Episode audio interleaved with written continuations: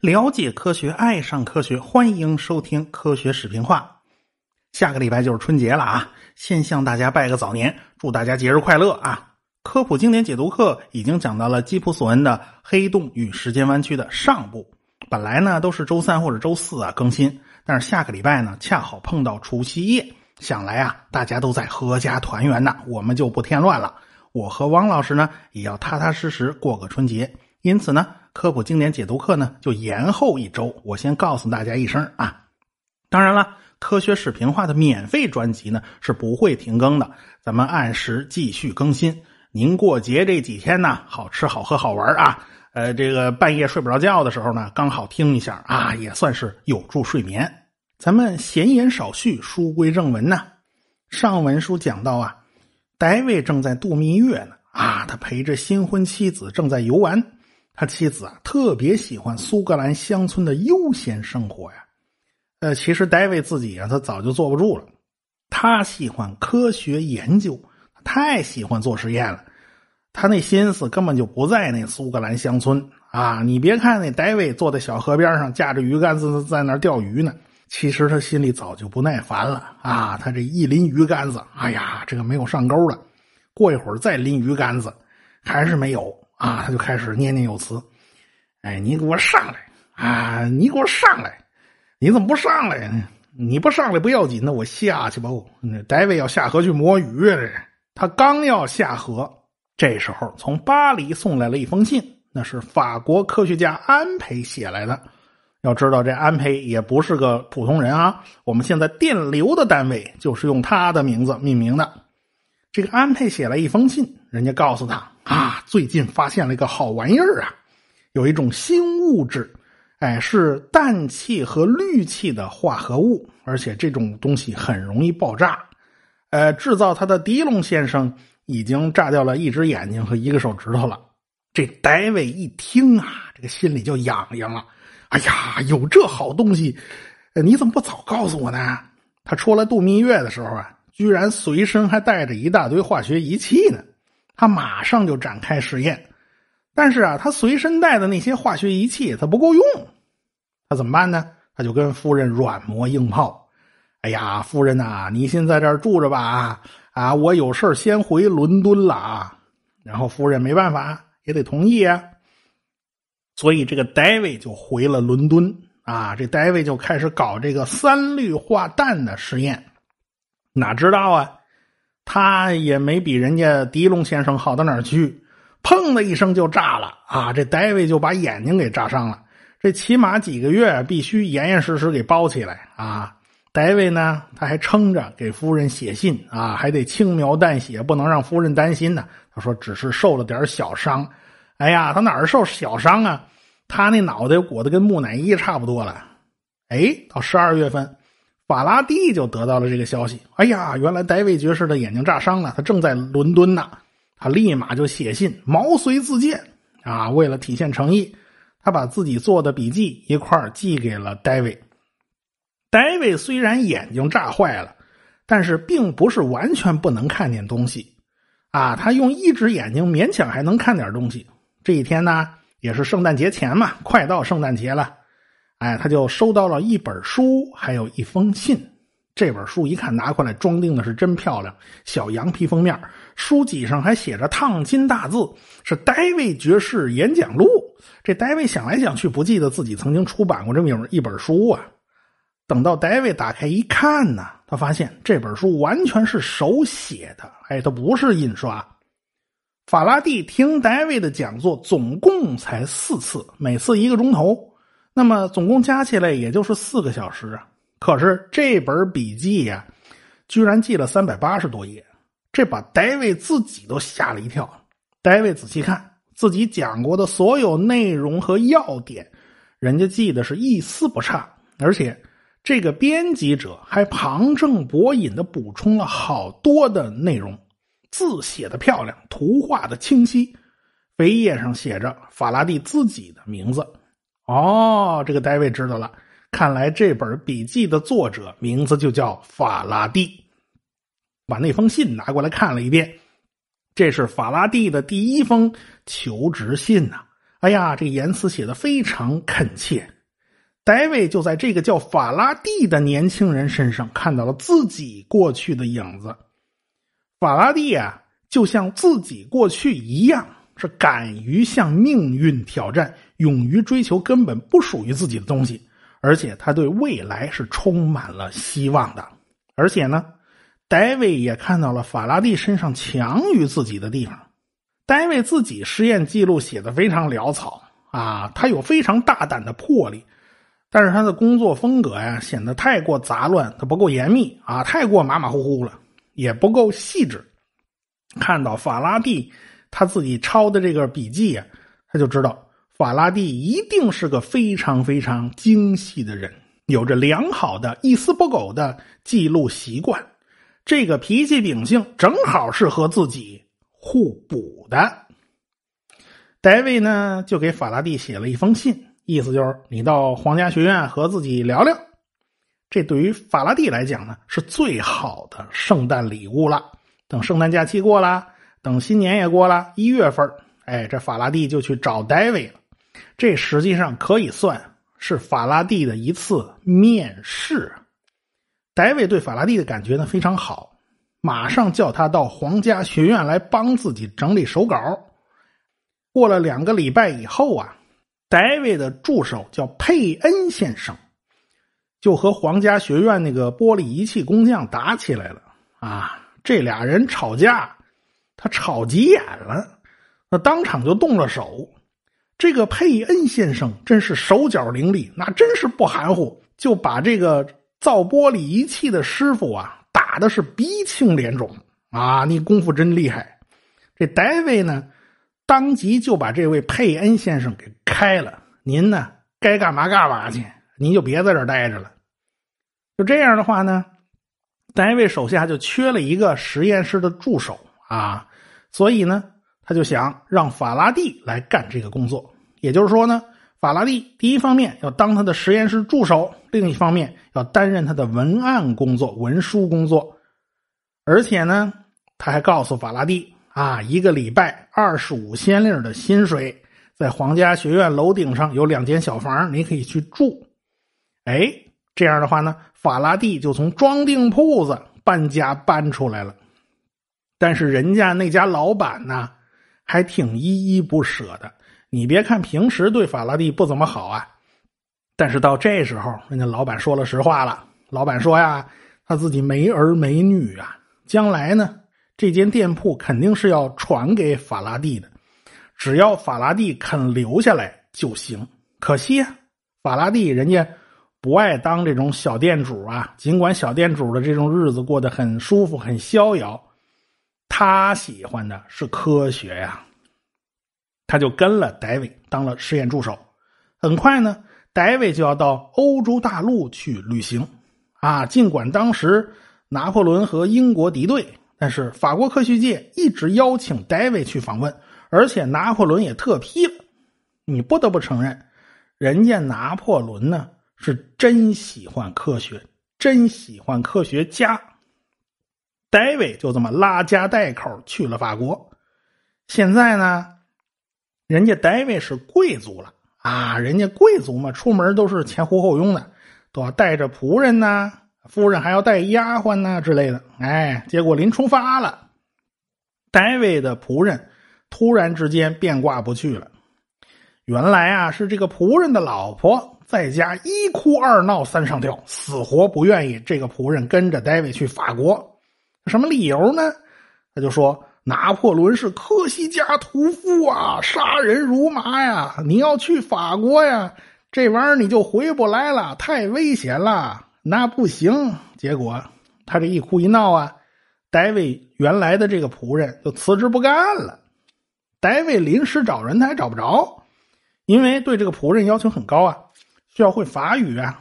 那戴维不得已啊，就只能让法拉第来干一些仆人干的活哎呀，这个戴维脸上也不好意思，因为法拉第是他的助手，而不是仆人，这两个概念你得分清楚啊。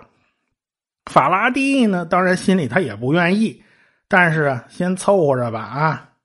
戴维答应了啊，到欧洲大陆以后就找个人来接班哪知道啊，这个诺言他一直没能兑现，因为欧洲大陆的英国人呢，要么全跑了，要么都被拿破仑当敌国侨民给抓起来了。所以啊，这个戴维一路下来，连一个可靠的仆人他都没找到。嗯，戴维呢，因为他懂啊，法拉第不是仆人，所以他对法拉第非常客气。但是戴维的夫人呢，他可就一点都不客气啊，经常是颐指气使的，闹得法拉第呀那是一肚子委屈啊。但是没辙呀，你委屈也得忍着。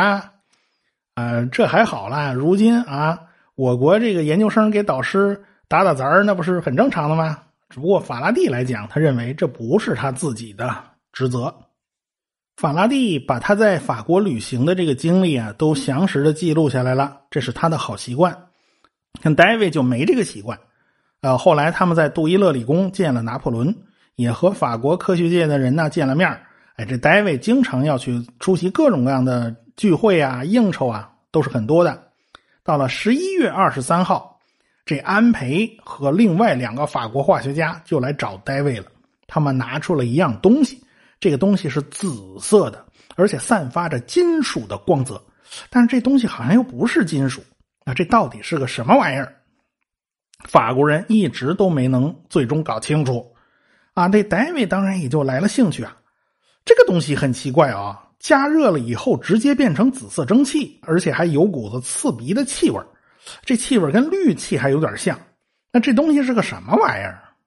这个就是现在大家都知道的化学元素碘。碘的发现史呢，呃，还是挺有意思的。都是因为拿破仑到处打仗嘛，这打仗嘛，他就需要大量军火。那年头啊，都是用的黑火药。我们中国人都懂啦，什么叫黑火药嘛？就是一硝二黄三木炭嘛。啊，碳好办，硫磺好办，就是这个硝石啊，它不太好弄。巴黎有个叫库特瓦的药剂师，他正在研究利用海草的灰来制取硝石。法国紧靠大海，海草呢有的是，于是。这个库特瓦就把海草烧成灰，把这个灰泡在水里，再用这些泡出来的水制造成一袋一袋白色透明的硝石，剩下的就全倒了，反正留着也没什么用了。当然了，那年头啊，药剂师和化学家那是一码事儿，所以这个库特瓦他也在想啊，我研究一下这个残余物里面是不是有什么东西。他们家呢，好死不死还养了一只猫。啊，这猫也太顽皮了！你干嘛上蹿下跳的？啊，要知道啊，猫有个爱好啊，大家仔细观察就能看到，它特别喜欢扒拉东西。它要在那桌子上啊，它能把桌上东西全给你扒拉到地下。这次啊，这只猫属于爪子太欠了，它一扒拉就把一瓶硫酸给打翻了，一瓶子硫酸整个全倒进了下边一盆残叶里边。这一盆子残叶里边，立刻就升腾起了一股紫色的烟雾，而且这烟雾非常呛鼻子。这库特瓦就感到好奇呀，这到底是个什么玩意儿？怎么会有紫色烟雾呢？而且使他更惊奇的是，这蒸汽凝结以后啊，它没有变成水珠，而是变成了像盐粒儿一样的晶体，而且闪烁这种黑紫色的那种光。库特瓦不知道这是个什么玩意儿。他就向两位化学家朋友求助，一个叫德索尔姆，一个叫克莱门。这二位啊，这两年呢就在折腾这玩意儿。哎，过了两年，他们才向法兰西科学院提交了报告。接下来，法国著名的化学家叫盖吕萨克就开始研究这种奇怪晶体了。后来呢，就让戴维知道了。戴维当然也很好奇，这东西到底是个什么玩意儿？哎。这也是法拉第第一次参与到重大的科学研究。戴维有个办法呀，而且几乎是屡试不爽，那就是电解。他把这种紫色晶体啊，想法子拿出来，然后想法子去电解，看看能不能把它分解成不同的物质。可是怎么都分解不开。那么好了，戴维就断定这个东西和氯气一样是一种独立的元素，他就通知了。当时法兰西科学院管事的居维叶，哎，然后他在一八一三年十二月十号向法兰西科学院提交了报告，说我发现了一种新元素，然后法国就炸窝了。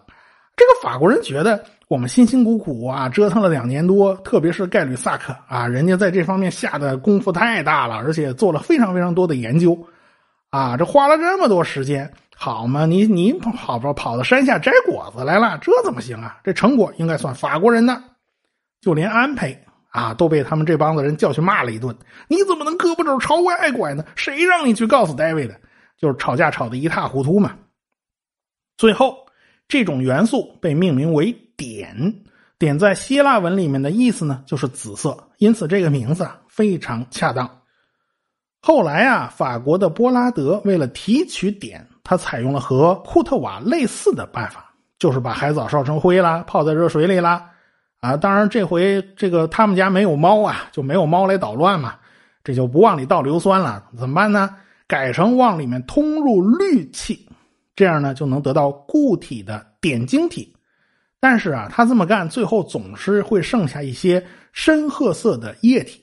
哎，仔细研究一下，发现瓶子底部留下的这些个液体啊，是一种新元素。哎，起个名字叫溴。柏拉德呢，就发表了一篇论文，叫做《海藻中的新元素》。后来呢，就被德国化学家叫李比希看到了。这李比希呀，他当时悔的肠子都青了。为什么呢？他四年前也看到过这种刺激性的液体。哎，他当时万万没有想到这是一种新的元素。他以为啊，这东西是氯化碘。所以呢，他当时啊就收集了样品呢，给那瓶子上还贴了一张标签，上面写着氯化碘。他现在赶紧去柜子里把这张标签给摘下来。贴到了自己的床头上啊！他永远告诫自己啊，以后再也不要犯类似的错误了。这东西他不能想当然。李比希是有机化学之父啊，他后来还发现了氮元素对于植物营养方面的重要性，因此啊，他被称为化学肥料工业之父。他对德国化学工业做出过非常大的贡献，而且他还是个好老师啊，他门下出过。霍夫曼呐，开库勒呀，齐宁啊，这样的化学家。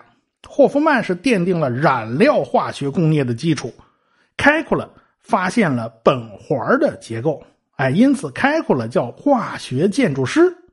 碘元素在当时染料工业里面发挥了非常大的作用，碘甲烷可以用来合成这种苯胺染料啊。化学工业很大程度上呢是和纺织业是有关系的。纺织品和印染行业当然是紧密相连嘛，这是想都想得出来的。这个齐宁呢是俄国人，他是俄国近代化学奠基人，门捷列夫就得到过他的大力提携，而且呢他还培养出了一个呃音乐家兼化学家的鲍罗丁。哎，这个齐宁年轻的时候啊没钱呢，他当大学讲师啊，他不得不给人当家教去挣点外快啊，就到了一家。外国专家的家里面当家庭教师啊，这外国专家是沙皇专门聘请过来帮沙皇俄国造水雷的。这个家里面呢就有几个小孩，其中一个小孩就是后来大名鼎鼎的诺贝尔啊。哎，欧洲圈子都不大，你兜兜转转呢，他都能找到关系啊。好啊，扯远了啊，咱们兜回来，继续讲戴维和法拉第他们一伙人在法国抢人家生意啊。这摘人家桃子呀，就闹得法国人不开心，他们就赶快收拾行李跑路了。他们就去了意大利，先去了都灵，然后去了热那亚。哎，在热那亚，这戴维还抓了几条电鳗啊！你别看他在苏格兰这个钓鱼啊，他他没那个耐性，到热那亚他都抓了好几条鱼嘛。这我是想不出来他怎么抓的啊！你抓这玩意儿会被电的，这个电鳗最厉害的时候能电的半个身子发麻呀。这戴维就发现。啊，这个电鳗发出来这个电呢，和福打电池那个电呢，它是一码事儿啊。这个电都能把水电解成氢和氧，就是这个电鳗呢，它持续时间太短了啊，它放一下就就没电了，所以它持续性很差。但是电还就是电，它是一码事儿。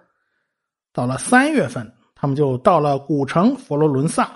看到了伽利略当年亲手制作的那个望远镜啊，跑这儿就是缅怀先人呐。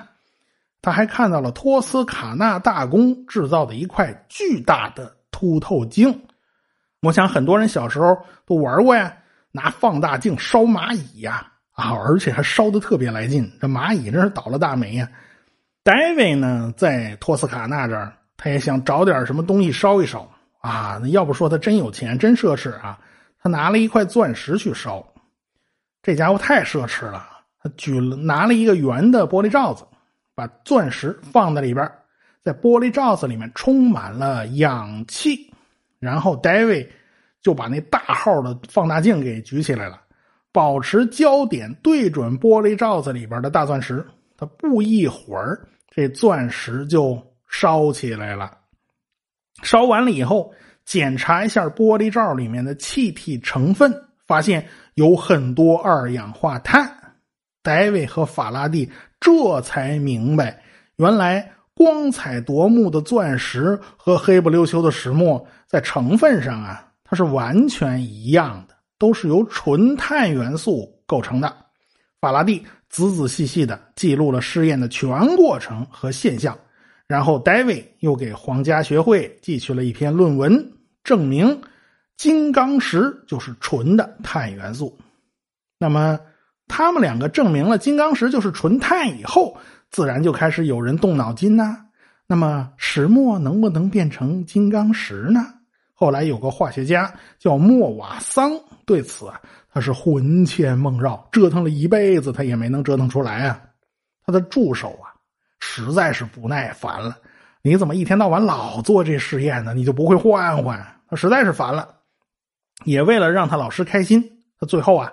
就往生成物里边偷偷放了一小粒钻石，这个莫瓦桑他又不知道啊，他以为自己试验成功了，他还挺高兴，他哪知道是学生造假呀？